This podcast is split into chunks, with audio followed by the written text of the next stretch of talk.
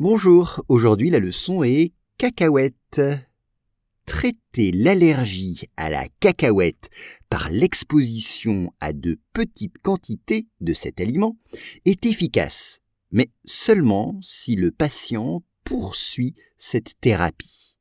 Once again, traiter l'allergie à la cacahuète par l'exposition à de petites quantités de cet aliment est efficace, mais seulement si le patient poursuit cette thérapie. On commence avec traiter. Traiter, c'est un verbe en ER qui veut dire soigner, traiter, soigner. Exemple, je traite mon rhume avec des produits naturels.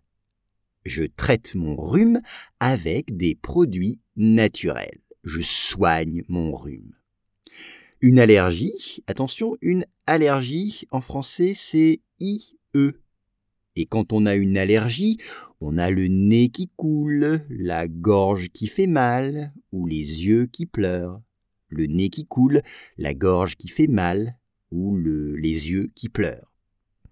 Là, c'est la cacahuète, c'est le titre de ce podcast, la cacahuète, peanut en anglais, par l'exposition. Alors, traiter par, c'est treating with, traiter par. L'exposition, une exposition, c'est exposure en anglais, une exposition à de petites quantités, de petites quantités, small amount, de petites quantités.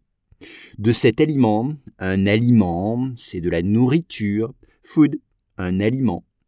Eh bien, c'est efficace.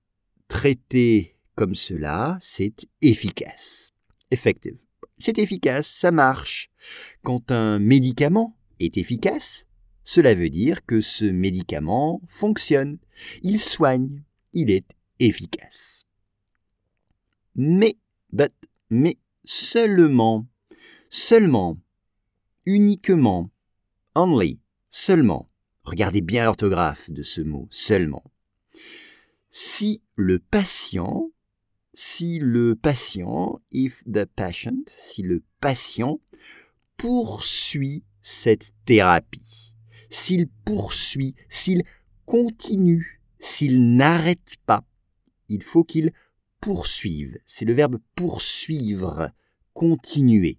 Cette thérapie, attention le mot thérapie, une thérapie en français, IE à la fin, une thérapie traiter l'allergie à la cacahuète par l'exposition à de petites quantités de cet aliment est efficace, mais seulement si le patient poursuit cette thérapie.